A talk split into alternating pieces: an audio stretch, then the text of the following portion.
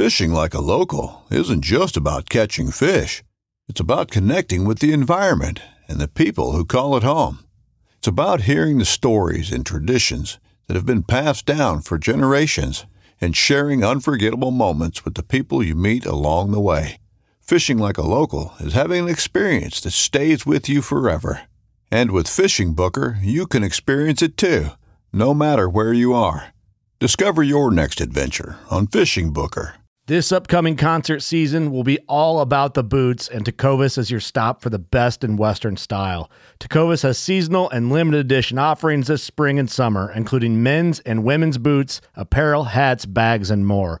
All Tecovas boots are made by hand in a time honored tradition with timeless styles that are always on trend. And Tecovas has first wear comfort with little to no break in period. It's hard to find this level of comfort paired with this level of style. Stop by your local Tecova store, have a complimentary drink or two, that's WCB style, and shop new styles. The smell of fresh leather and friendly staff are at your service. Many stores even have leather custom branding to make your boots truly personalized. And with regular live music and events, there's no in store experience like it. If you can't make it into a store, just visit tecovas.com. That's T E C O V A S.com. They offer free shipping on all boots, as well as free returns and exchanges, and ship right to your door. Go to tecovas.com and find your new favorite pair of boots today.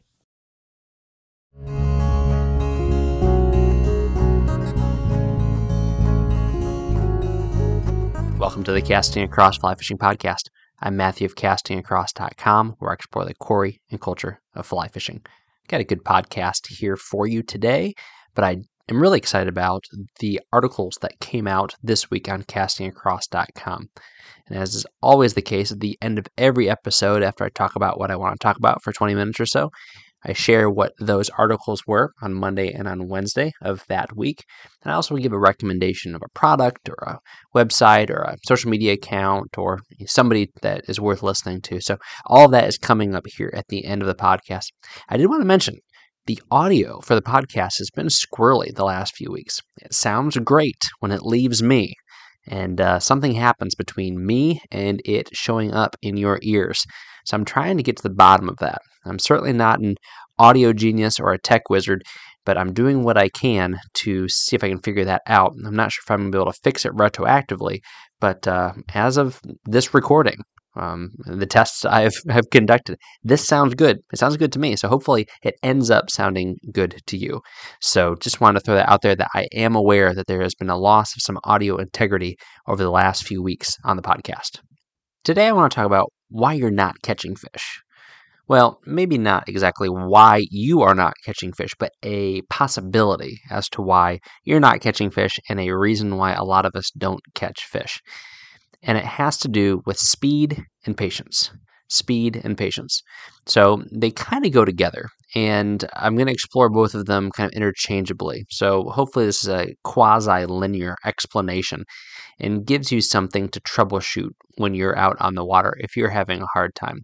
So, something that I advocate is really figuring out what you are doing with any particular presentation.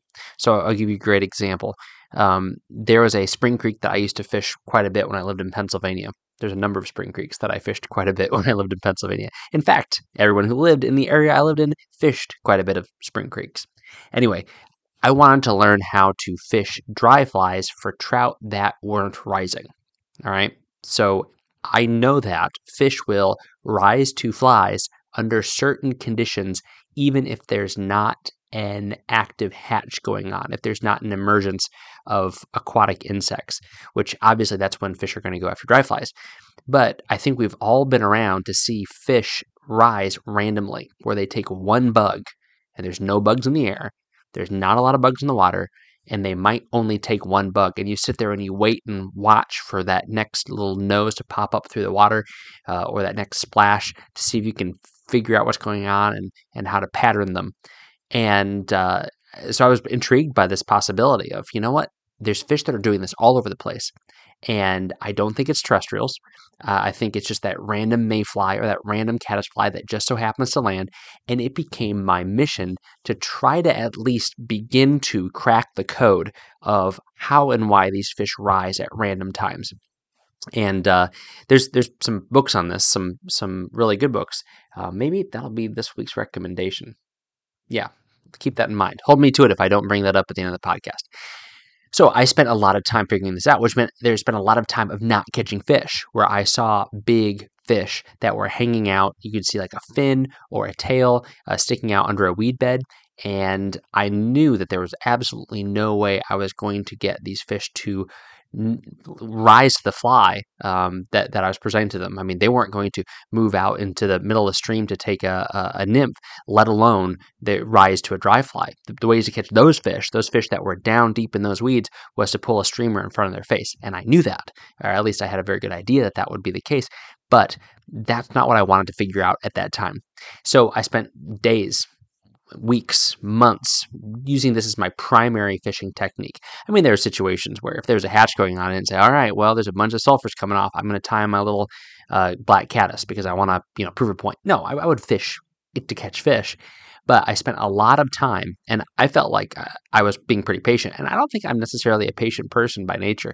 I was relatively patient in this situation and I was fishing uh, slowly also in the sense that I was being very deliberate, trying to find fish that were holding in certain positions, um, fish that were maybe only a few inches below the surface, uh, taking uh, nymphs, or fish that were um, you know down in a feeding lane in like two feet of water, but you could tell uh, by their body language. And again, talking about a fish's body language is a whole other topic, but you probably know what, what I mean if you fish enough.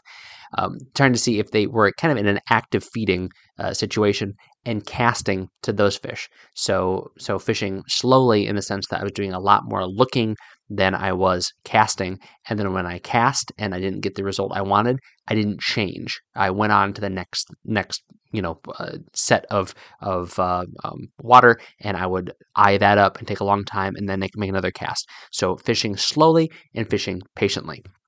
Now, sometimes that's what you need to do. If you're trying to hone in a particular tactic, tactic or technique, uh, if you are trying to figure out a particular stream, if there is a fish that you know is there and you really want to get to it, then there is a lot of virtue in being patient and fishing slowly. However, as I already admitted, that doesn't always translate into catching fish. And with that particular example, trying to find these uh, trout that would rise uh, to to a dry fly when there wasn't a lot going on. And I know you're maybe you're thinking, well, you probably should have just fished um, terrestrials. Which you know what? Yes, that would have been an easier way to do it. But I wanted to fish with mayflies and caddisflies and get these fish to rise randomly. Uh, I was trying to figure that out. And again, scratch the surface of that a little bit. Certainly didn't figure it out, but it was a lot of fun, especially in hindsight. Those days it was pretty frustrating. Um, so I was not catching a lot of fish though when I was doing that. And that was okay because I had a particular goal in mind. If I wanted to catch fish, then my patience would have actually been to the detriment of the catching of the fish. Saying, you know what, I, I'm just going to stick with this and I'm, I'm going to make it work the reality is is you can't will fish into the boat. You can't will fish into the net. You can't will fish even to come to your fly. Uh, i think that's a great example of it is fishing a dry fly. Um, uh, most trout streams most trout will not rise on certain days. Uh, m- most of them you know nine out of ten fish aren't going to look up. Um, depending on the weather, depending upon the pressure, depending upon what's happening in their little ecosystem as it re- relates to their food source and the temperature of the water and all those things. And so it, it's just not a high probability approach to take on most streams. It was a very low probability approach to take on this particular spring creek, but I, I it was at least a, um, a, a quantity that I knew existed. Empirically, I knew that I had a chance of, of catching fish and a decent chance, even though it was low. Um, so I think that patience can be to your detriment. Uh, there is not virtue in grinding away with one particular fly, with one particular rig, with one particular approach, streamer, dry, um, midge, nymph, etc., etc., um, simply for the sake of doing it if the ga- the goal is catching fish. If you want to get better in that approach, then that's great. But if you want to catch fish, then be aware that as great as it is to really try to nail down and become proficient at one type of angling, that that isn't necessarily a one-to-one ratio of catching fish. So that's where patience can be a detriment. Um, and and I would say the other side of this is going back to dry flies. You know, a lot of people love the idea of catching trout on dry flies, and I mean, I, you should. You know, you you've got to have something wrong on the head if you if you would rather catch fish on nymphs. To be honest with you, I know there's I've got friends that that are have that thing wrong on their head, so that don't take that as an insult. Um, but if that's where you want to be, realize there's certain days, many days, where that is not going to be the most productive approach. And so if you have it in your head that this is how I'm going to fly fish, then you have to be okay with maybe not catching as many trout. And and that's okay. So that's where being patient and fishing slow is going to slow you down. Another aspect of, of slow is just the the, the, the ever present guide maxim of that you are not going to catch fish without your fly in the water. So your fly needs to be in the water if you want to catch a fish. So if you're fishing slowly and you are taking your time and really getting into, into position and making a cast and stopping and eyeing things up and casting again uh, after after a little bit of a break, um, then although you're being deliberate and you you're probably taking a great approach, you are reducing the opportunities to catch fish. Now, of course, the, the, flip side of this is fishing too fast, and I think we've all seen this person who like they don't even stop moving, like they're in this constant state of walking and casting and walking and casting. And although there are situations where that works, particularly larger rivers or rivers with a high gradient where you can be moving and casting and you're not going to be disturbing fish by and large, that's one end of the spectrum. So being too deliberate and too slow is if one is that's one polar end. Then not stopping, not uh, being discerning about where you're stepping or where you're casting or where your back cast is, is the other end of the spectrum. And they both end up with the the same result, which is that you are missing opportunities at fish. One is because your fly is not in the water. The other is because your fly is in the water in a haphazard manner. And so that's where you see again, you know, where I said patience and speed where your speed really does matter and you will be missing fish. You will not be even having opportunities at fish if you're fishing too slowly because you're just not going to have your fly in the water or if you're fishing too fast. You are are you're pulling it past them. Um, there's fish that you probably you're not even spooking. I, I don't want to to uh, make it sound like the only way that you can miss out on opportunities for fish when you're fishing fast is by like wading through their pool or spooking them because you're moving too much. You can have fish that want a more subtle approach. They maybe need to see that fly two or three times coming through their, their feeding lane, or as we've all had the experience, maybe 10 or 12 times, and then they decide to bite. I mean, have you ever had that experience where you, you cast in a hole and for whatever reason, I mean, you're you're thinking about something else, or you're just convinced there's a fish there, and you make the exact same cast, the exact same presentation, and it goes through that hole ten times, twenty times, and then on the twenty-first time, the fish comes out and, and hits it. Why is that? Maybe that fish has just gotten sick and tired of it. Maybe you've tricked the fish into thinking that there's a hatch going on, uh, that, that, that, there's a, a, bug moving through the water. You know, it's basically the uh, shadow cast uh, approach that uh, Brad Pitt made so popular. Only I think it's much more viable with nymphs and streamers than it is with uh, with dry flies. But uh, I, I think that's that is a example of where you could be fishing fast. You can be casting. You can be constantly moving, cast mend, cast mend, cast mend, but you are slow in the sense that you're focusing on one spot. If you are convinced there's a fish there, then fish that until your heart is content. Just don't be patient to the point of absurdity. I mean, 20 casts might be a lot depending on the stream. 100 casts is probably a lot regardless of where you are. Um, I was fishing down in Arkansas, this was years ago, and there was a very large rock in the middle of the stream. And because there was fish everywhere in this river, I was confident there was at least one good sized fish around this rock. Uh, but because the depth of the water between me and that rock was a certain uh, uh, distance, um, uh, well, the depth was deep, and there's a certain distance because the, the depth was deep. I couldn't get any closer to to the rock, and because the currents were funky around the rock, because there's a large rock, I couldn't get a great presentation. So I spent a lot of time casting, getting into position, finding the exact perfect position to cast upstream of this rock to make sure that my fly got to depth um, by the time it got to that rock. But because the cast was so long and because the currents were funky, maybe one out of every five casts provided the presentation that I thought would put that fly where that fish should be on the tail end of that rock in a certain seam. And so I made dozens of casts, but out of those dozens of casts, you know, only a fifth of them were probably getting in front of that fish. So even though I say I made 60 casts, then maybe only 12 of those casts went in front of where I wanted that fly to be. So that might have seemed to a casual observer like I was spending a lot of time casting this one rock. But because I had taken the slow approach to to figuring out where I thought a fish was, and the fast approach to making all of those casts, I, I, eventually got that fly down where I wanted a number of times, and I was patient enough that I ended up catching a fish. It wasn't a huge fish; it was like an 18 inch fish, but still, it was that satisfaction of I knew there was a fish there. I knew that that kind of presentation was going to to yield a fish. Could it have been that a fish had moved from another position and the first time it saw that fly it took? Uh, absolutely. Could it have not been the exact presentation I thought I was making because I was, you know, 50 feet away and fishing a uh, submerged fly? Maybe, but I'm going to convince myself that it was because I was fishing in a deliberate manner in kind of a combination of a slow and fast approach. The flip side of being too patient is being impatient. And this is something that I think we're all probably aware of.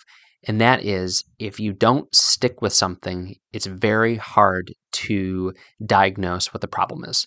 So I'm a believer in, especially when it comes to, you know, uh, the particulars of a, a, a subsurface fly or a dry fly, that the pattern is not as important as the presentation.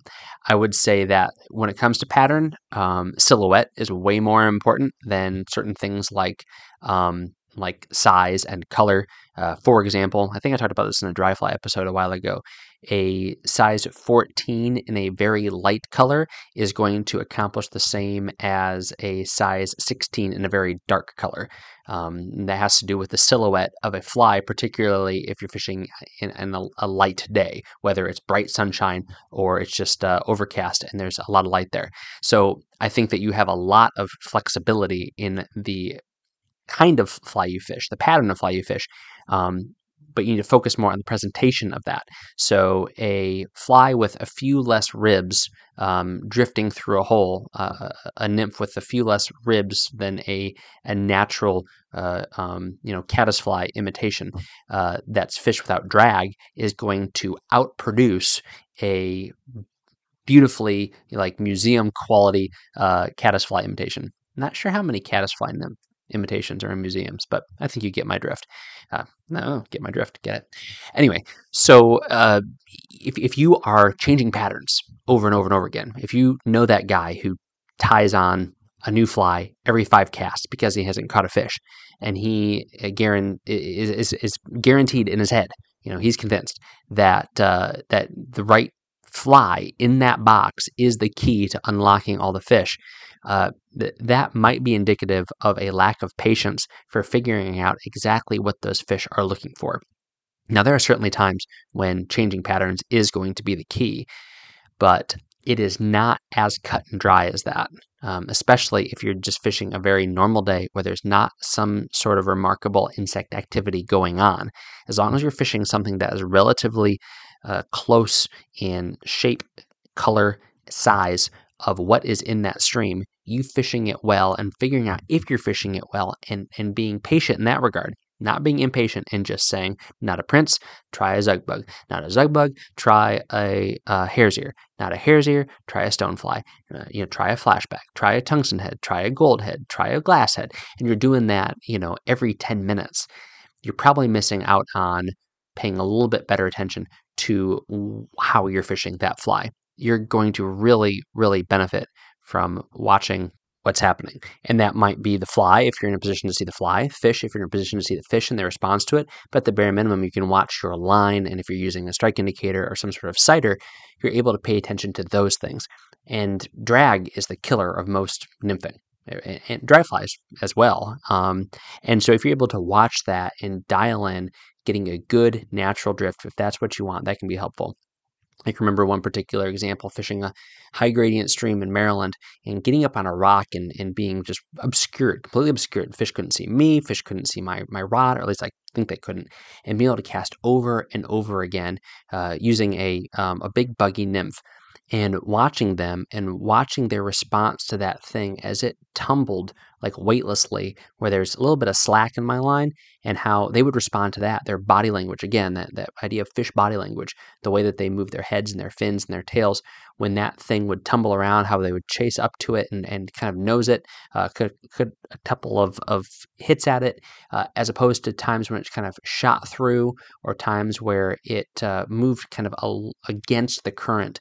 Um, it looked like it was still moving downstream, upstream to downstream, how you expect a fly to move, uh, or anything else that was moving through the water to move. But watching the other debris in that same hole and how it was moving because of those microcurrents, because of some of the funky stuff that was happening, because of the contours of the bottom and the rocks that were in the pool, being able to watch that fly in relation to the other debris that was in there and realizing that just casting to the head of the pool and and assuming because the fly was moving in a trajectory towards the tail of the pool that it was drag free just because it wasn't being pulled sideways from my fly line, that wasn't enough. That there was actually a lot more slack I had to put into my mends to make sure that fly was moving in a natural way. I don't think I caught fish that day. So it's kind of a, a failure in that sense, but it got me thinking a lot more, thinking patiently and fishing slowly, uh, but but in a way where I was getting that fly in the water enough that I could see what was going on hopefully that's some helpful stuff for you to think about as you are heading out to that new stream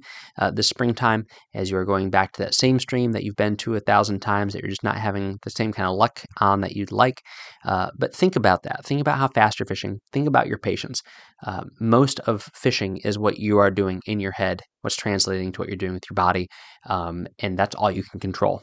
Uh, you can control your fly pattern a little bit, uh, you can, but you can't control what the fish are doing at all. So uh, you can really get good at casting, but if you don't have the patience and you're fishing too fast, then it doesn't matter if you're really good at casting. So try to work on that fly fishing muscle in between your ears and how that translates into what you do on the water. Any thoughts? Let me know. Matthew at castingacross.com. Always happy to hear. This week's castingacross.com articles. First one was called Fly Fishing Books 12. So this is my 12th article uh, uh, formally on, on fly fishing books where I give four recommendations. Some great books uh, in, in this week's selections. Uh, and the cool thing about these is that I positioned each one to kind of uh, be what someone might think is like a second choice there's a newer version of the book. Uh, there's a online version of this resource, uh, and uh, there's a movie about this this this story but there's good reasons to go and pick up these books. And you can find them online for cheap. And I, of course, put links to the Amazon listing. I always am a huge fan of finding them locally at like a, a bookseller, buying from the author. But if some of these books that I list are out of print, and Amazon's a great resource for finding a used copy of it, uh, um, especially in hardback with a pretty, pretty uh, dust jacket. So check those out. And as always, if you have recommendations for books, something that I haven't written about on castingacross.com, then don't hesitate to let me know. Reach out uh, again, Matthew at castingacross.com. Use the contact form on the website and let me know if uh, if you got a book that you think I should read, um, or if you're an author and you have a book that you think I should uh, talk about. Happy to happy to share that. Wednesday's article was called Real Nippers Worth an Extra $6. So I continue to wade back into the most controversial aspect of fly fishing gear, and that is nippers. And you know what? I have $100 nippers, I have $75 nippers, I have $30 nippers, and I have nippers that cost me only $6.01 more than a pair of fingernail clippers. And you take away my expensive ones, and I'm fine with those, and I will gladly spend another $7 and 50 cents if I lose these as opposed to using fingernail clippers. I get that some people see this, you know, heroic image of the uh, discreet and inconspicuous uh, fly angler that uses nail clippers instead of branded uh, nippers, but I just don't buy it. And for seven dollars fifty cents, you know, the amount of money for uh, two cups of coffee, I think you're okay going with the name brand fly fishing nippers This week's recommendation, as I alluded to earlier in the podcast, is a book. It is Vincent Marinaro's In the Ring of the Rise. In the Ring of the Rise. And this is a just fantastic book from 1976 that focuses on Marinaro and some of his cohorts uh, attempts to figure out why fish rise and how fish rise. And uh, the photography is fantastic, given it's from the 1970s, um, but it was just ahead of its time regarding uh, not only the concept, but also how it was being recorded and how it was being studied. So you can pick up used copies. I'm looking right now 20 bucks, 17 bucks, 30 bucks. Um, all over the place online. It's definitely a book worth picking up. If you're a fly fisher, if you're a mid Atlantic fly fisher or Pennsylvania fly fisher, it is a uh, mandate that this ends up in your library. Great book. I'll put a link to just probably Amazon's listing of it on castingacross.com on the show notes for this podcast's page. Thanks for listening to the Casting Across Fly Fishing Podcast. Please subscribe in your favorite podcast app and rate the podcast in iTunes. Then head over to castingacross.com for three posts a week on the people, places, and things that go into the pursuit of the fish.